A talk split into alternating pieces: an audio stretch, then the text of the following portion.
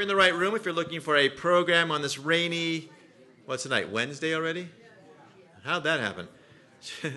rainy Wednesday night um, in, entitled Tracing Ancestors in Eastern Europe Strategies and Examples. I understand we have some special guests in the audience from the Orange County Jewish Genealogy Society. If that's you, raise your hand. Oh. What are your names? Cheryl Cheryl, what? Stahl. Okay. Okay, so welcome. This is not a program we usually do. I'll tell you a second why we're doing it, and, and um, maybe after the program, people who are interested in learning about what you guys do can meet you at the little ta- at the table in the back where we have refreshments. So um, this is a program tonight, um, sponsored by the Community Scholar Program, hosted by uh, Congregation B'nai Israel. And uh, for those of you who don't know about CSP, our goal has been to bring the best Jewish thinkers, writers, poets, authors, and genealogists in the world to Orange County. And this is our 18th year of programs. We're almost finished with 18 years. I want to thank all of you who are donors and supporters of CSP, um, and if you're patrons especially, and members of our legacy circle. And if you're not members of our organization or not members of our legacy circle, please join us and help us do our programs. We do get money from Jewish Federation Family Services and Jewish Community Foundation of Orange County, but 90% of our funds come from you. So thank you for helping us to have to host excellent programs in our community. I want to thank our um, thank you. You're new. No. They're so jaded, the rest of them. They hear the same thing over and over again. They don't listen. Um, I want to thank our check-in team, Sheldon and Sue Stern and Davida. I also, yes, thank you, Alita. Okay, got some life in the room. If we need extra chairs, there's some in the back. You can kind of pull them up, Harry. See those chairs in the back there? You can unpack them, and there's also a few spaces anyway. Um, I want to mention a few upcoming programs. We had some flyers up there. So Marc Michael Epstein is coming to town for uh, the weekend of March 8th through the 10th. On March 8th at lunch, CSP is hosting a program entitled Lions, Unicorns, and Fiery Dragons The Art of Polish Synagogues. And again, that's in anticipation of a trip that we're taking to um, Lithuania and Poland this summer. But everyone is invited to that program, just as everyone is invited here.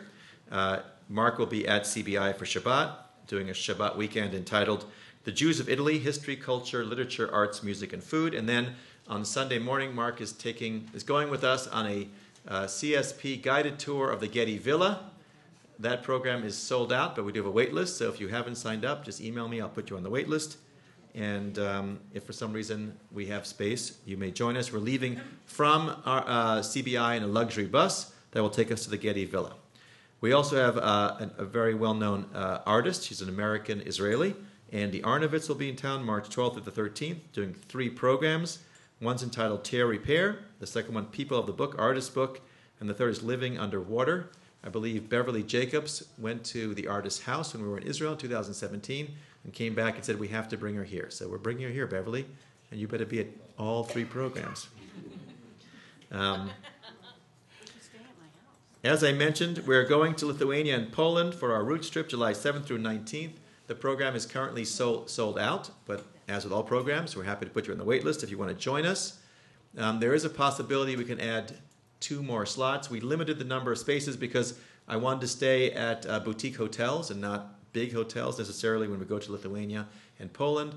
But we, we moved to a bigger hotel in Lithuania. That's why we can take a few more people. So if you're interested, please see me, email me, or contact me by phone. Someone asked about our Israel trip. We are going, but the year is October 2020. So, for those of you who don't know what that means, we're not going this October, because this October would be 2019. It is hard. A lot of people have asked me that question. But we asked people who, wanted, who were interested, give me your name. We'll put you on a, on a list. Once we open registration, those on the list get to register first if they're interested, and we have close to 100 people on that list. It will be a CSP type, CSP type dynamic trip to Israel. Anybody in the room gone to Israel with us before? Those people with their hands raised, you can ask them what that means. But they obviously survived the trip, and uh, many of them want to come back with us, so that's good. We are in the third year of our CSP cap challenge. So if you don't have, will you stand up and show them your cap, please, Cliff? Cliff is wearing the black CSP cap. We've got the black, the red, we've got blue. I think we maybe we'll get a We've got gray, and maybe we'll have green next year. We've got gray with pink. If you wear your hat somewhere interesting and send me the picture, you have a good chance of winning something good. Who was a winner in this room? Did you get good things? Yes. Outstanding. You didn't get yours yet. Junior's cheesecake. Junior's cheesecake. What'd you get? We got bread, breads, babkas, and Babkas from bread from Bread's Bakery. Yeah. And we have people who got kosher um, sandwich kits from Liebman's in New York. I will tell you, however, that I got my first picture in one week ago, and it's going to be a very hard one to beat, but we have multiple categories. This one was in northern Scandinavia with the Aurora Borealis and a CSP hat. Avi Margalit. So he has thrown down the challenge. He is clothed in a lot of clothes. It looked very cold up there. We are recording this program as we do many of our programs for our podcast. So if you've missed, if this is your first CSP event, you've missed 18, almost what, 18 years of programs and probably 500 events. We have about 200 plus on our podcast. Just go to iTunes and type in OCCSP, and you will find many of our programs. We are recording tonight. Many of you are taking notes, so that will help to catch up when you need to listen to things again when you're doing your own genealogy work. Okay, please take a moment and turn off your cell phones or put it on to vibrate mode. Doesn't go off in the middle. And then, um, why are we're doing the program and an introduction. So, uh, who is coming to Poland on the Poland Lithuania trip? Okay. So, thank you. The idea about this program was to give people on our trip an opportunity to research their family history before we go to Lithuania and Poland. So when they go there, it is more, it, it's even more meaningful. Uh, they can go back, and if your family's from Vilna, we'll be in Vilna. If you find out your family's from an area like Rakashek, where I'm from, or Slonim, where Alita's from, you can come a few days early, and uh, we're going to work on. You can hire a guide and go find your old family villages. I know for a fact that in my mother's side of the family, my grandfather, my great grandfather's house is still there. So I'm planning on going to pay a little visit. Uh, anyway, um, so tonight's program is is you know directly people who are going, either with us or would like to go one day, but it's also for the general audience of you. Uh, uh, Eastern European Jews, which most of the most of us are, most of you are, to figure out ways to find out more about your family um, and where you come from, because we did spend over a thousand years in Poland and Lithuania, and um, our food, our traditions, our names, uh, much of who we are, um, our, tradi- you know, our traditions, our rabbis, um, all come from that area. Uh, I brought with me, this is a, a project I worked on for my daughter's bat mitzvah a few years ago. This is her, her special family tree book, and I worked on it with Dahlia Taft. Dahlia, raise your hand for one second. So if you want to, and where's the Cedars? They have one of the, they made their own book as well. So if you're interested in making your own book with things that you find or having Dahlia also research with you, see Dahlia afterwards. But um, I have a whole family tree in here and all pictures put in a nice organized fashion. And I, I don't know if my daughter really appreciates it now, but I do. And one day she will. And I, I continue to do research. So that's what we're going to do tonight. How do we do more research to find out where we come from? Uh, we have our, our special guest tonight is Karen Franklin. She's the director of family research at the Leo Baeck Institute and co founder and jury president of the Obermayer German Jewish History Awards. She has served as president of the National Association of Jewish Genealogical Societies, chair of the Council of American Jewish Museums, co chair of the Board of Governors of JewishGen.org, and chair of the Memorial Museums Committee of ICOM, the International Council of Museums. Karen is on the editorial board of Southern Jewish History and was recently elected to the board of the National Association of Retired Reform Rabbis. She's also a professional genealogist. Um, why is Karen here? Uh, a year ago, we had Professor Jeffrey Gurock. Many of you came to hear him um, talk. He was one of our summer scholars, and he wrote the book about when Harlem was Jewish. And he mentioned that when he wanted to find some genealogy of how people moved from different areas up to Harlem, he called his go to genealogist. So when I thought of this program, I emailed him and said, Who is that go to genealogist? He said, You have to bring, it's Karen Franklin. So please join me in welcoming Karen to Orange County. Rainy and cold, but better than the East Coast. Welcome.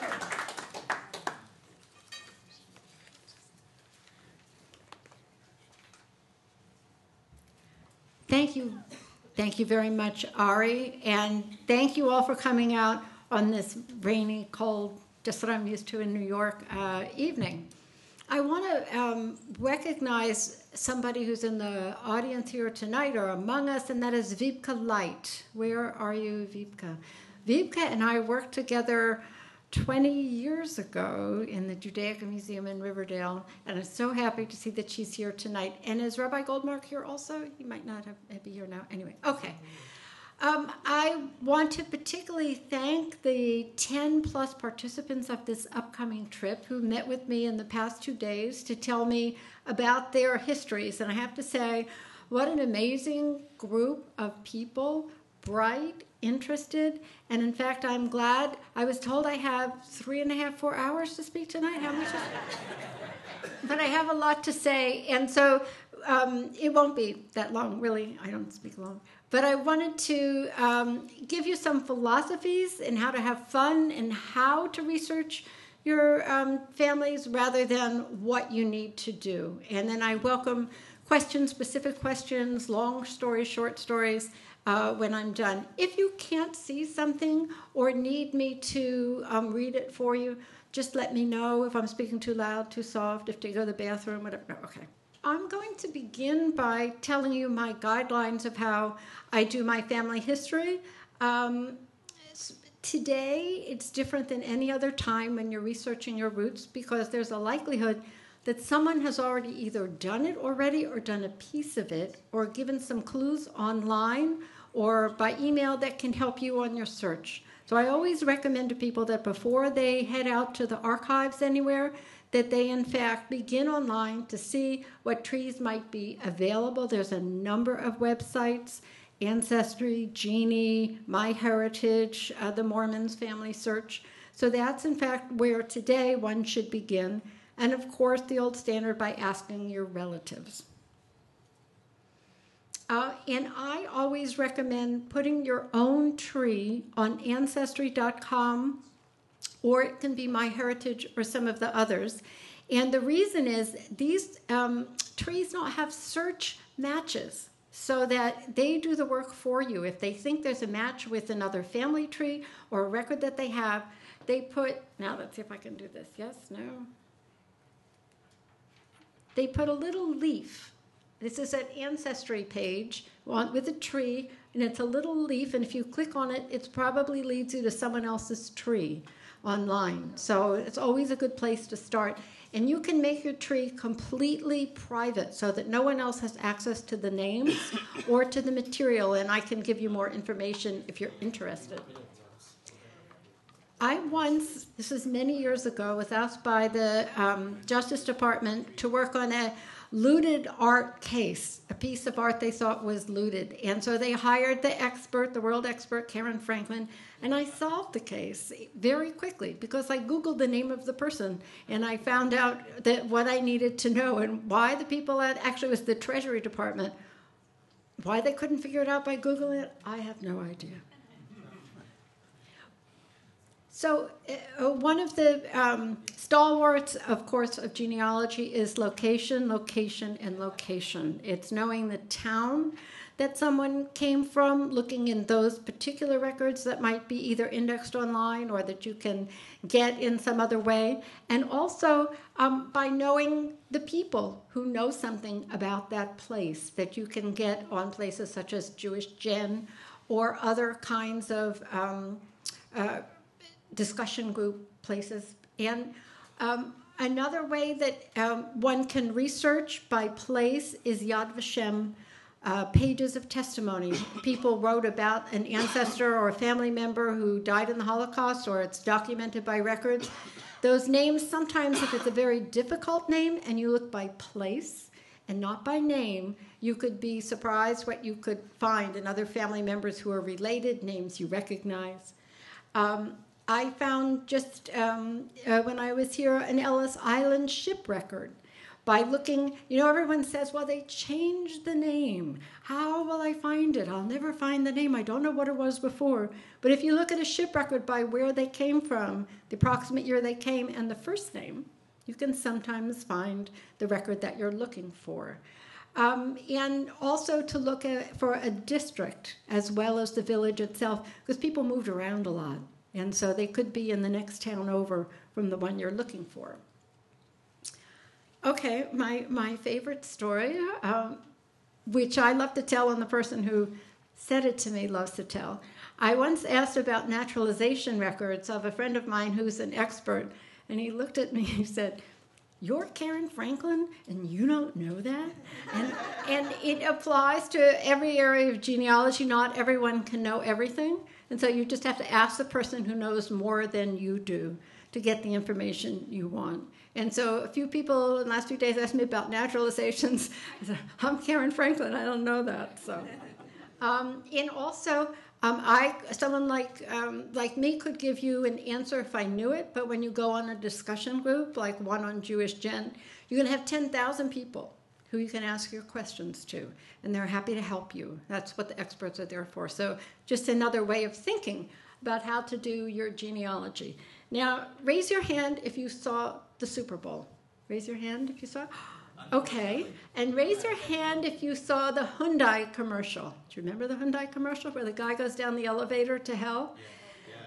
So, um, I'll take that as in a moment, and I'll tell you a story about my oldest son, who's a kind of person he likes to watch. Um, the people who um, what's the word I'm looking for? They you know they encourage you to do things and they you know they the um, physical tra- what's that?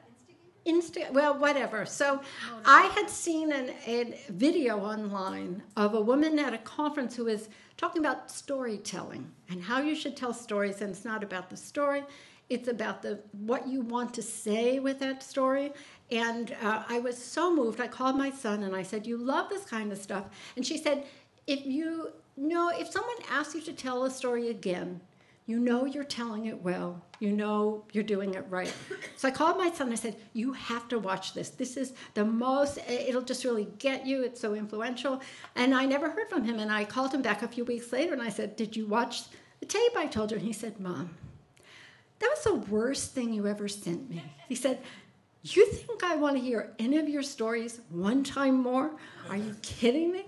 So it's, it's the stories that you tell but it's how you tell them. So on this Hyundai commercial in the Super Bowl, the man is descending into hell, and there are several places he could stop uh, in buying his, his car.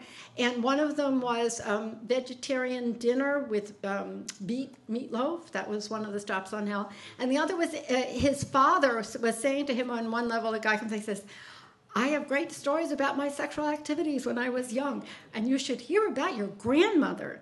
So um, those are the stories you don't want to tell your children. and when you think about what you do, the stories you like to tell, um, think about what you actually want to say. How many times do they want to hear about the person who died in the Holocaust or who was persecuted? And is there something that an ancestor did that you find really moving and, and ethically correct, and that's what you want to tell your child? Or is it a funny story? And that actually, that's a really important way so that they won't tell you what my son said. Are you kidding? Um, so, something about doing our genealogy projects together, they don't always have to be solo activities. When I ask people, as I asked the group of people on the trip, uh, what do you want to learn from this? So, many people just want to reconnect or connect with their cousins or their children um, or their nieces and nephews. And we start round robin letters, and everyone hears about the progress, and it can make it a wonderful family uniting activity. And that's something you might want to think about um, as you go on your journey uh, as to who this is for. And with, within that um, reuniting, um, one of the possibilities, I'm not going to speak about it too much here, but you're welcome to ask me, is about DNA. Um, people, uh, you may read about it now. It's on all the, the ancestry um, shows, movies, uh, newspaper stories. I think it's a very important tool that helps reunite families, especially uh, those who are adopted or don't know who their parents are. And um, there are security issues, and I'll, that also. Oh, thank you. I'll be happy. Thanks. I'll be happy to talk about at greater length and plenty of stories to tell you. So, in order to go into um, the how to, what I've done is I've made a story or a little piece about each person who's participated. I hope I didn't forgive, uh, forget anybody ahead of time, and if so, I'm sure you'll tell me. Um, some of the things that we learned and how we learned them together. So from Alita, Alita, where are you? Um, she asked a question about an old photograph, and she didn't wasn't able to read the probably Yiddish on the back. Is anybody here able to read it? Ah, so there we go. You don't even have to go online. So afterwards, and you, what is your name, sir? Sam. Sam. So ask Sam, and and if Sam weren't here, what I would suggest that Alita uh, do is to go onto jewishgen.org. How many of you are familiar with Jewish Gen? So quite a few people. Okay, great. It's it's the go-to place. And some people ask me if I had a handout, and my answer is no, because there's only two things you really need to know in Karen's philosophy: Jewish and Ancestry, or or My Heritage, or some of the other places that that have many uh, databases you could look in. So on Jewish Gen, they have something called ViewMate. If you have something that's short, the back of a photograph, one document, you post it, and someone will volunteer to translate it for you or tell you about it. Um, so, Sam, if you can't read it, just let us know and we'll we'll work on it. But thank you. Um, Beverly, Beverly uh, asked me in, a, in um, when I requested uh, information about the families. My maternal grandfather was um, Yosef Shalom Alter Olashevsky. He was born in Pruzhany. So the first place I would go for Beverly is on Jewish Gen. And here's a list of the various databases. There's a town finder with information about all those families. There's a family finder that shows you other people who are looking for information.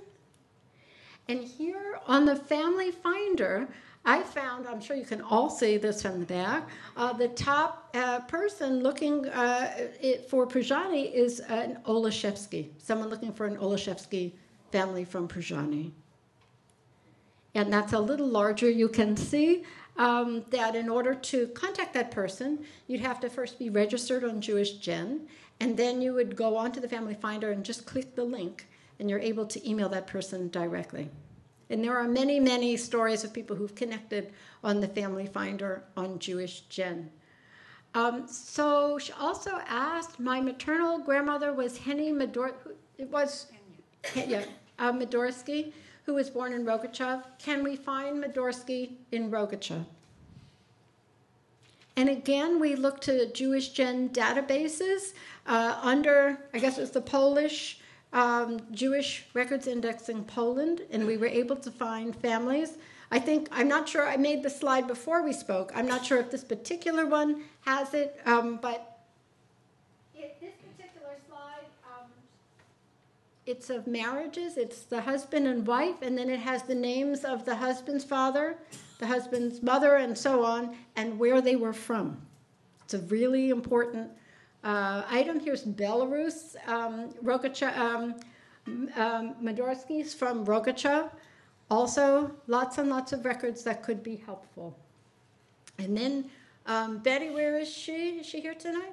She wrote that uh, my mother's aunt, Ida Dorfman, belonged to a Habner um, Bazaar or Bazaar uh, Landsmannschaft Society. How many of you know about the societies? I don't want to be speaking above or below anyone. So these were societies when uh, families came here, they tended to enjoy being with people from the same area, and these societies were could be burial societies or they could be mutual aid societies where they would send money back to Europe uh, for families from the same town. And there are records of these uh, societies. Many of them are at the at YIVO at the Center for Jewish History in New York. Uh, this is the town she was from, Bazar Bezer. The uh, ancestors in Ukraine, and here's a Jewish gen map that gives you the surrounding communities and tells you where other records for that town can be found. So, in the case of this particular society that she knew about, where her aunt had, was buried, in YIVO at the Center for Jewish History, I'm sorry, in the New York Jewish Genealogical Society, they have a list of um, the cemeteries where people from that society buried their um, relatives. And sure enough, it's in Montefiore Cemetery in New York. And I was able to, I'm sorry, it's small. Believe me, if it were larger, you wouldn't be able to see it anyway. Um, so the, there, there is her great aunt who's listed on in the cemetery society. By the way, there are ways in some of the cemeteries, you can look up everybody in that society. So it's almost like a family finder because everyone from that town is listed uh, in the cemetery. Now, this, this is also uh, my weird sense of humor. There was an article in the New York Times one week ago. They seem, you know, the New York Times has the world's best correspondent for every political topic. And then every time one of their uh, writers does something like find a family tree or wants to go back to Poland to find his ancestors, they let this person write an article. And these are the stupidest, worst articles I have ever seen. So if you are interested, do not look for you know how to how to search your ancestors in Poland. Anything you find in the New York Times or the Forward or um, any of the other places, ask genealogists, not New York Times people. So th- this is a this is a you know everyone's from someplace kind of. I don't know, um, painting that they did for this New York Times article that just came out. It's just my sense of humor. From Ari, he wrote me um, that Talbot Katz is my maternal great grandmother, and she's a mystery to our family. It would be interesting to find out where she came from. Well, we did, and it took just a few moments.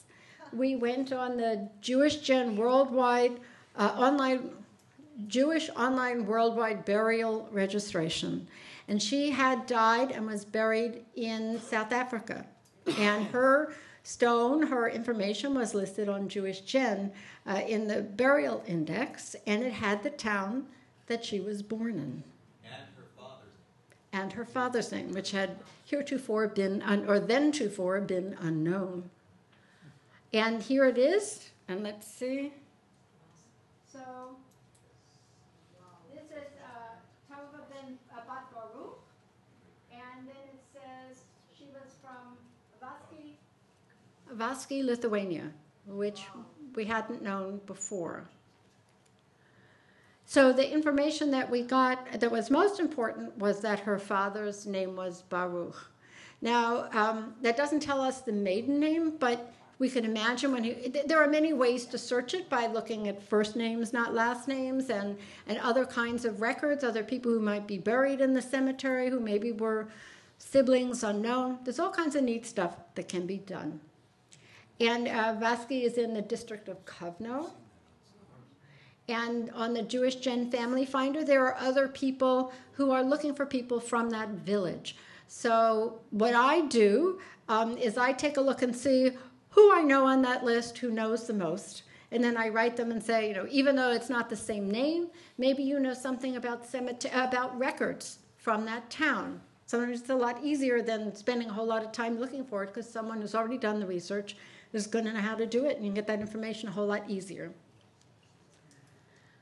Um, also, the great grandfather, great grandfather, his uh, name and the name of his father, and the, all the similar information was in that burial record.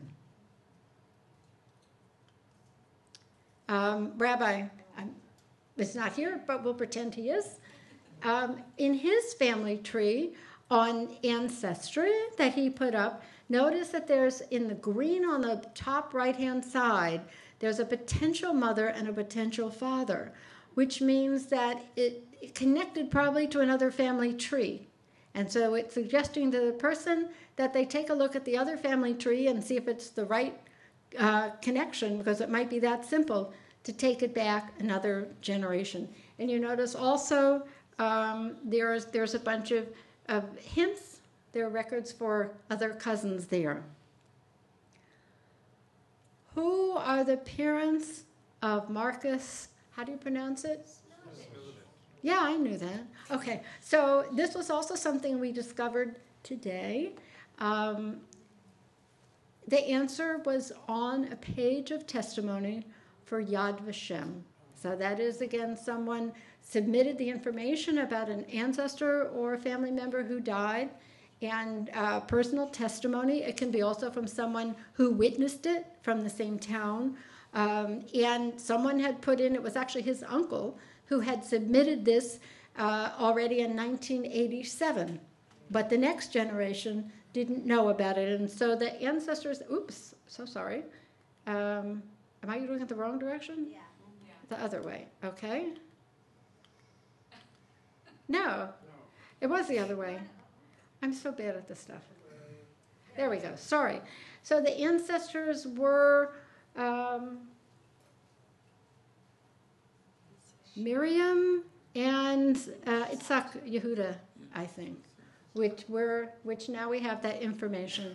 And uh, um, I mentioned today also in one of the meetings, I once had a man who was um, in his. This was a number of years ago. He was in his uh, late 80s, and in 1955, when he was living in Israel, he himself put the name of his grandfather on a page of testimony. Made a page of testimony for his father.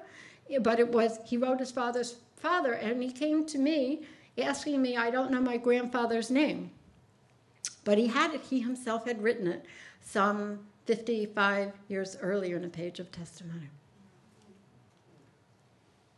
and this is linda's naturalization record for frank lang who is her grandfather and it had on there the town that he was from which was gorza and so, what we were able to do is go to the um, Ellis Island records and find out that lo and behold, there was, oops, here we go again. Uh oh.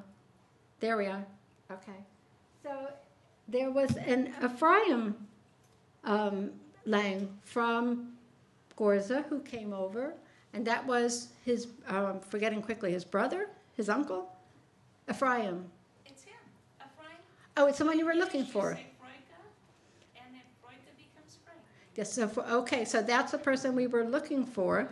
Um, and one of the secrets is with this kind of a database search engine, you don't have to be exact in what you're looking for, and it picks up all the extra possibilities. So this is also a, a search forum on Jewish Gen, uh, and it's available elsewhere that people can get for the for the Ellis Island records. Oops. Could you just say what a, testimony is? a page of testimony? Was that the question? So the page of testimony, um, or, or, so it's called, was filled out by somebody. They're still being filled out um, for Yad Vashem, for the Holocaust Memorial Museum in um, Jerusalem. And so people will write the information about what they know about a relative and submit it, which is especially important for some towns in Eastern Europe where they weren't in a camp. So there are no records. They might have been uh, killed in a pit in the forest, and so only the family knows, or only someone who was there uh, is aware of it. So those names are recorded and registered. And the reason they're important too, by the way, is because sometimes the person, so you might say, I think I have cousins in Israel and I don't know who they are. They may have filled out a page of testimony in 1955 or 1970 or, or 2000, and so you'll know the cousin's name because they filled out the page of testimony. So this is the ship record um, for Ephraim. He's at the very bottom, and what we we learned is that he went to visit his he went to see his cousin in Chicago, and that actually matches the information that the family knew the name of the cousin, and now it's all confirmed. In some case, though, people who look at the ship record did not know or do not know who that person is that they're that they're going to see. Don't don't remember, and that can open up a whole new branch of the family if uh, if they didn't know. Robbins, sorry about this, wrote me that her organizational skills were one of the things she'd like to figure out how to work on to keep all her information, and um, I can certainly relate to how that is. And I, when I working with clients or whatever, I say, just don't tell. So we all have our organizational uh, flaws, and some of us have accumulated a great deal of information over a long period of time. And I only recently began working on Ancestry. And Ancestry is not the only one, there are several other database places where you can link specific records to the person on the tree um, and always have them available. And you can do it for everyone in the family. So if you're looking for Uncle Fred, where he lived in 1910, to see if he's related to so and so. You just have to look. This is, um, how many of you use Ancestry? Just so you know. So, So not everyone's familiar with it. So when you have a tree on Ancestry, you also have what's called a profile, and it takes information from the documents that are connected to it, and this is how it appears uh, when you put it in. And if other if other people have a family tree also, then the information you link the documents. It's very simple, and you can put your own research notes, scan them, and also add them. So Sheldon Stern wrote Solomon and Anna Goldenberg had nine surviving children. Her brothers Oscar Seymour were born in Turkey. And here they are in the 1930s census saying exactly that um, that the older six or seven children in the family were born in Turkey, along with the mother. The father was born in Romania. And then the youngest two children were born in New York. So the census records also tell you um, when someone came over or the approximate date. So uh, that's very helpful if you don't know someone's name, even you, or last name or how it's spelled. You can look in a census record by the first name, when they were born, and find out when they came over. And this is a, a secret weapon. Does anyone recognize what this is? So, if a family came over uh, to um, Ellis Island or even earlier, sometimes the name just says they're from Russia. Doesn't say where they were from and that's that's because um, it's an arrival record that was written in before they left. Um, but it, they just didn't ask the information. However, those people who came over from Hamburg, on the, there are Hamburg departure lists, and there they asked more information. They wanted the exact town someone was from. So there are always some people who say, it's not on the Ellis Island record, I can't find the town. But if your family came through Hamburg, there's a very good chance you might not be able to read it because it's not only you who are sitting in the back, it's practically indecipherable. And sometimes people who indexed it did a good job, and sometimes they did a bad job. But just to give you an example, this particular one, uh, the last name was M A R C Z A K. That was the name. It was very hard to find. Where's that? Is that Huh? Jim's? I'm sorry, that's. Where's the Hamburg one? Oh, the Hamburg lists are actually on Ancestry. Um, I guess that was the last slide. Okay, did I forget anybody who I spoke to? Susan? Yeah, that's okay. Yeah. No, you're on there. Yeah. You are in there. You're just And we Came up hiding. with that neat um, document with Sarah Leah inside and also, Right, actually, but I didn't. I didn't put that on. I, uh, I didn't put it in. Okay, so so you get an extra question at the end that you can ask or tell us. There's a question in the back. Yes. all this information that has been collected and inputted, if it comes from a source document that's handwritten and old, it's probably true.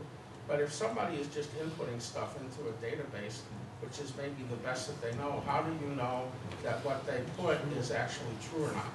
So the, the question is about the accuracy of some of the trees that are online and also uh, even on documents that are uh, interpreted or, or written by hand and how people uh, index them.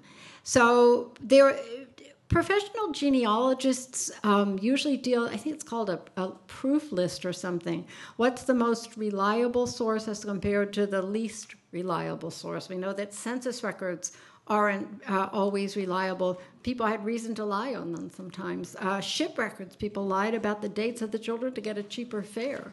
And um, people who do family trees, they take it from other family trees. I, I've had clients who um, they want to prove, you know, they're all descended from King Edward or King John or King somebody. But sometimes you have the children who were born 100 years before, uh, before the parents and these are the genealogies. So, so family trees that someone else has done before you it can also be extremely suspect. Does anyone know what some of the more accurate things are that you that, that are on the top of the list of trustworthy? Um, it can be birth records because they're going to know the parents' names, whereas they might forget in a death record. Or it happens many times. There was a second marriage and if the person is from the first marriage, they're going to put the second wife as their mother because that person raised them. It's not important to them to tell accurately who their mother is, or they might not remember the name. uh, there are adoption records where the, the names are, are not correct. Yes. I, I wanted to give Howard a, a- another way to test. So I found names of my great, great, great grandfather, and no one in my family knew him, so, but someone had it on some chart. How do I know that's true? Well, I, you look at the names, and you look at names in your family, all of a sudden you realize someone is named after that person. So I said to my dad, you know that your great grandfather, I just found out a great great is named Bezalel. He said, oh, that's why my cousin is named Bezalel. So you will find stuff, and then you have to, you can corroborate.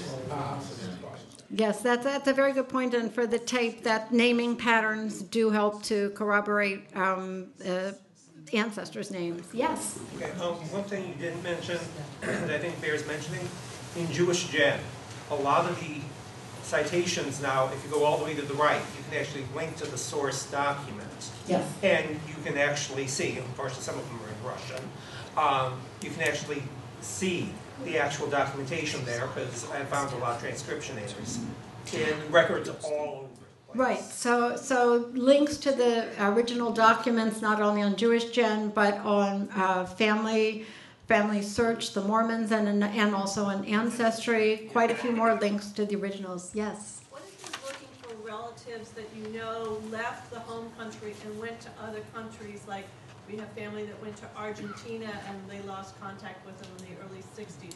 Or we have family that we know supposedly went to Australia after the war, but we have no way of contacting them. I mean, how do you do that kind of research, out-of-country research? So, how do you do out of country research?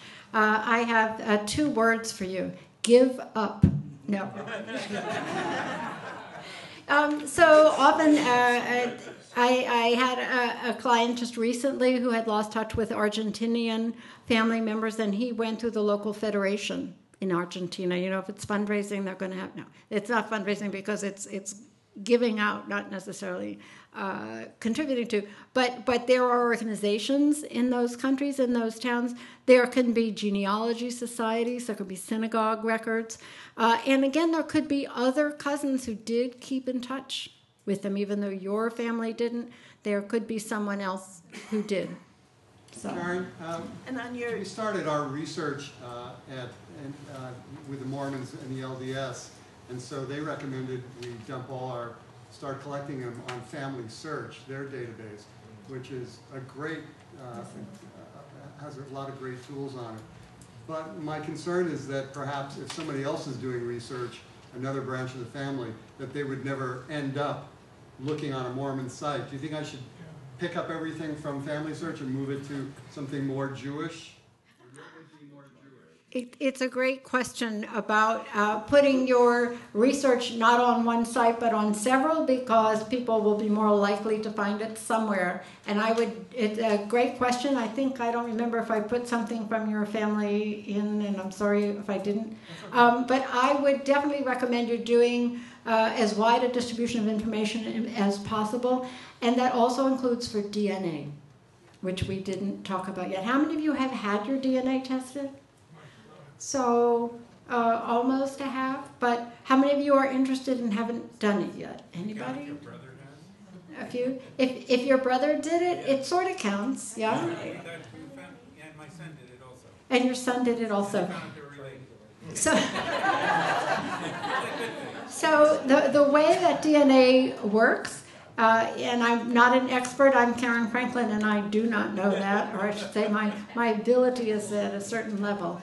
Um, you triangulate. So if you have someone tested on your mother's side, then you can, whatever you have in common is from your mother's side, unless your parents were related, but for the most part. And then on your father's side, and then you can get, you know, your mother's mother, your mother's father. And that's really important because if there's a branch of your family that you just cannot figure out, it's the dead end, it's the adoption, you can be able to identify who among your, which among your DNA, uh, you, within your DNA belong to the person that you're really looking for. Uh, there's a question back. Yeah. Yeah, just, um, could you go in a little bit into Yizkor books, because I was able to find some of my missing family from the Shoah on Jewish Gen. When I accessed Yizkor books, I found out that they were from another town than the one I thought, and their name was listed, and I couldn't find it anywhere else, and that was, it, they're not all translated. Some are in mostly Hebrew, some are in Yiddish, but I had somebody translate the one that was in Hebrew, uh, and it was a great resource for, for my getting. That, that's a really good point to, to um, ask about Yizkor books, memorial books, many of which are translated on Jewish Gen. And they have information, not only the names of those uh, who uh, they want to memorialize from the Holocaust, but also, uh, which cannot be found elsewhere, but they also have histories of the towns, the names of survivors, um, and the kind of local rich history that you might not get elsewhere. So I and they are pretty much only on Jewish Gen. There, there. Uh, I can't think of any other places where they are translated. And if there's something that you're interested in that's not yet been translated, you can pay for it, or you can also then return it back to Jewish Gen, um, or so that it's available to lots of people. Que- The New York Public Library has copies of them all, but they're not translated. But they're there, and sometimes they have photos in there too. There's a question here. And so you recommend like paying and pay, doing the yearly thing for Ancestry basically? Because I was playing on it, but my confusion was finding names like, like six spellings of the same name, depending, you know, even brothers would spell it with an A, with an I, with an O, with an E. And they're all, you know, the same last name with different spellings, even though they were supposed to have the same LSA. Right. So, so the question is is about um, recommending ancestry, and I, if I do, I'm not getting a percentage. So just you should know, or or also um, how they're soundexed. I think how they're they're indexed. So for when you have ancestry, you have a choice of doing the exact spelling, or you can be fuzzy or fuzzier in case uh, it was spelled in a different way by someone else. So the answer to that question is, and this is one of the things that I found so humorous about that bad article is um, it, it wrote about all the ways you could get around paying for an ancestry. Uh, you, know, you could do this, you could do that if you don't want to pay the money. And in my heart, I said, how do you know that not everybody can afford it? Sometimes, it, if it's what you do in life, and you can afford it, get the subscription or, or start with a month or, or a couple months. Uh, for someone like me, I use it daily. So, you know, if it takes me X, it's just personal. If it takes me X number of hours that I'm working on and I have to spend three days more or five days more looking for it somewhere else, not getting it all together, not knowing there was another tree, I, I think it's worth the investment. So, yes. Um, I had a, a comment and a question. Um, for places like Argentina and other things, you have the on Jewish Gen there are the info files, and so even though it's not listed in the main databases, there are links to um, other databases that you know and other resources. And I also had a question. Are you on the board now at Jewish Gen? Did you say? Um, no, I'm past co-chair of the board of Jewish Gen. That's a whole political history. How much time do you have? Yes.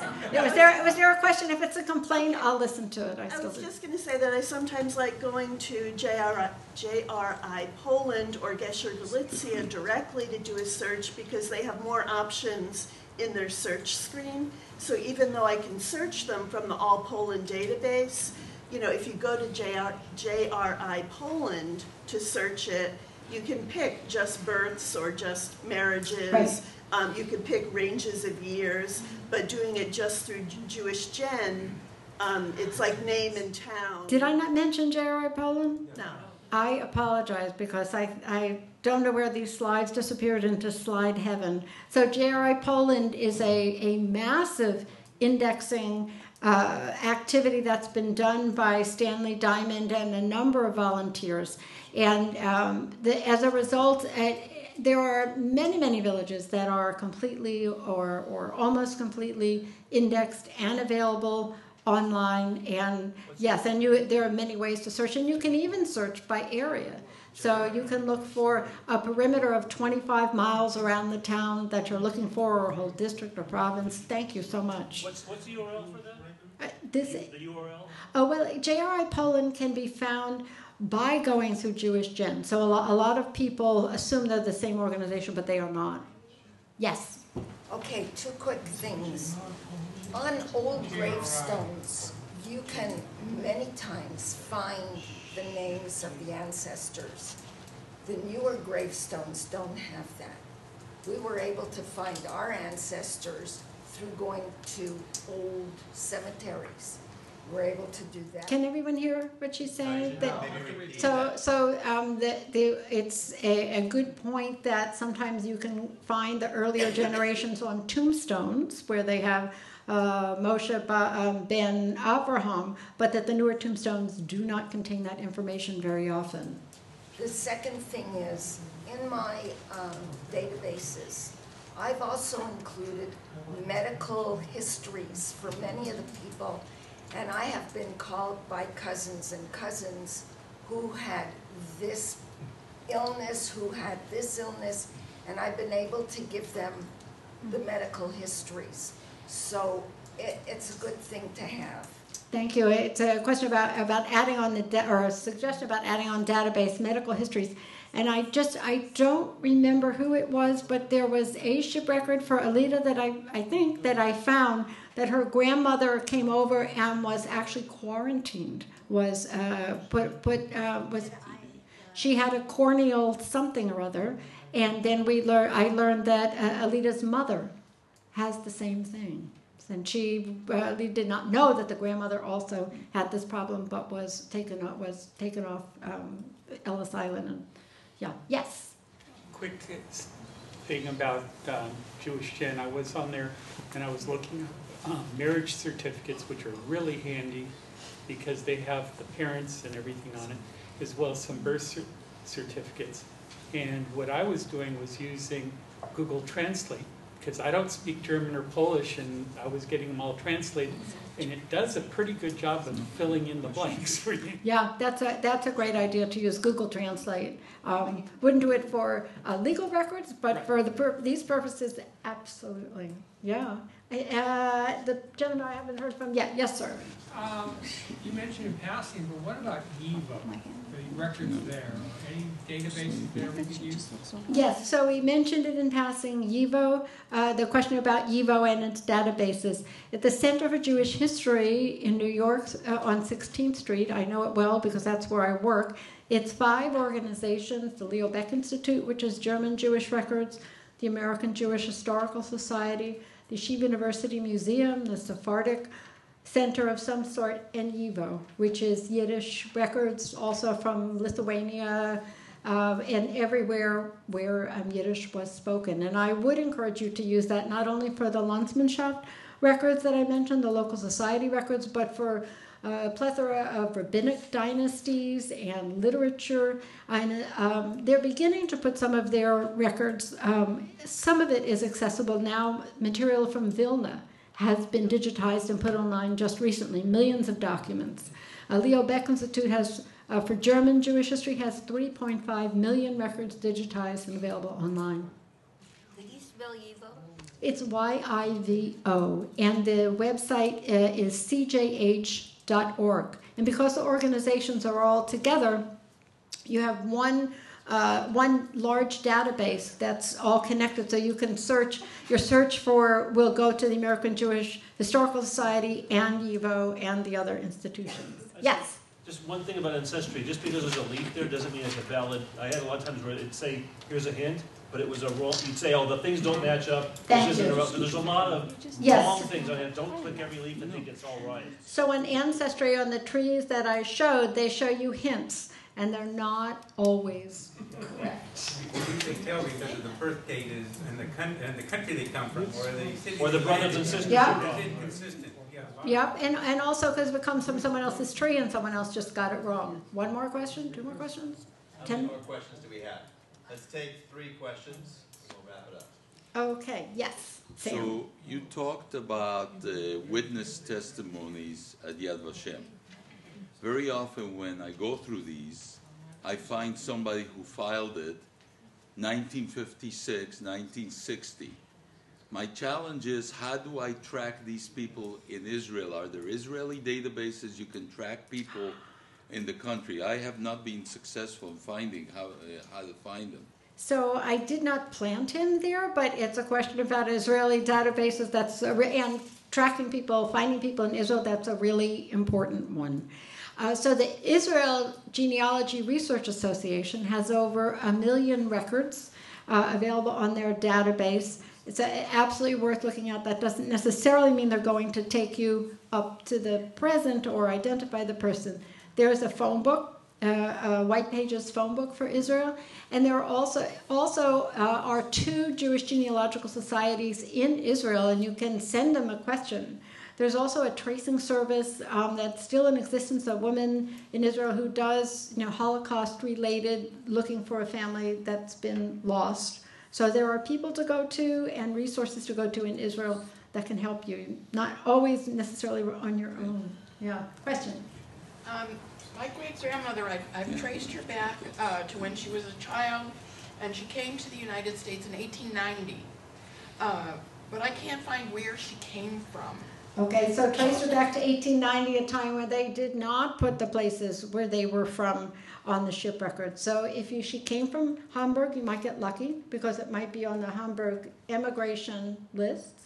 And also, if there's already existing family tree or family association, you might get lucky. And if not, come to me afterwards and we can talk about it. I'm happy to help you. Last question, I think? Yes. Yeah. Yes. I just wanted to say, I have the Orange County Jewish Genealogy Society's library in my garage. I live in Westminster and there's 192 books in it.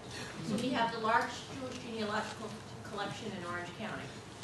So all you have to do is call me and tell me when you'd like to come and if I'm there, which I'm there a lot, I'll make sure to welcome you. Thank you, Michelle. That's really, uh, the, the, about, um, Michelle Sandler, No. and also the vice president of programming for the society. There, there you go. Your own local resource if you have questions, which is really wonderful. And if you have uh, questions later, um, uh, Ari has my email address. I can give you a card, and I'm certainly happy to help you. And I wish you good luck in your hunting.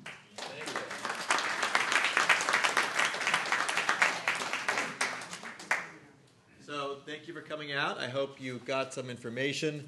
I know that uh, I was talking to someone in the audience. It's uh, it's uh, it, it- you open.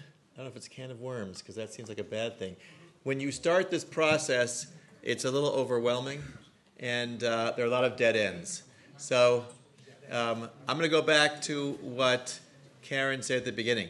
I've I've found out from my parents who were the gatekeepers because there seems to be in each part of your family there's one person who's a gatekeeper and they're interested and you, if you can find them they will start you off and all this stuff will then add to that puzzle and just uh, take it slow and try to find a good database where you can build and uh, uh, in the end you will uh, find out a lot about where you come from and you'll have information that you can share with your kids but I will tell you, my, my grandmother passed away this past year, and she was the last connection that my family had to Eastern Europe. And um, so I'm going back in time to find out where I came from, but it's harder and harder because there's no one left. Um, so try to find those people in your family who did the research many years ago because they're the ones who have the accurate stuff. And don't give up and enjoy and share some exciting stuff with me if you have pictures or stories, and I'll share it with our group. Thank you all for coming out, and uh, have a great evening.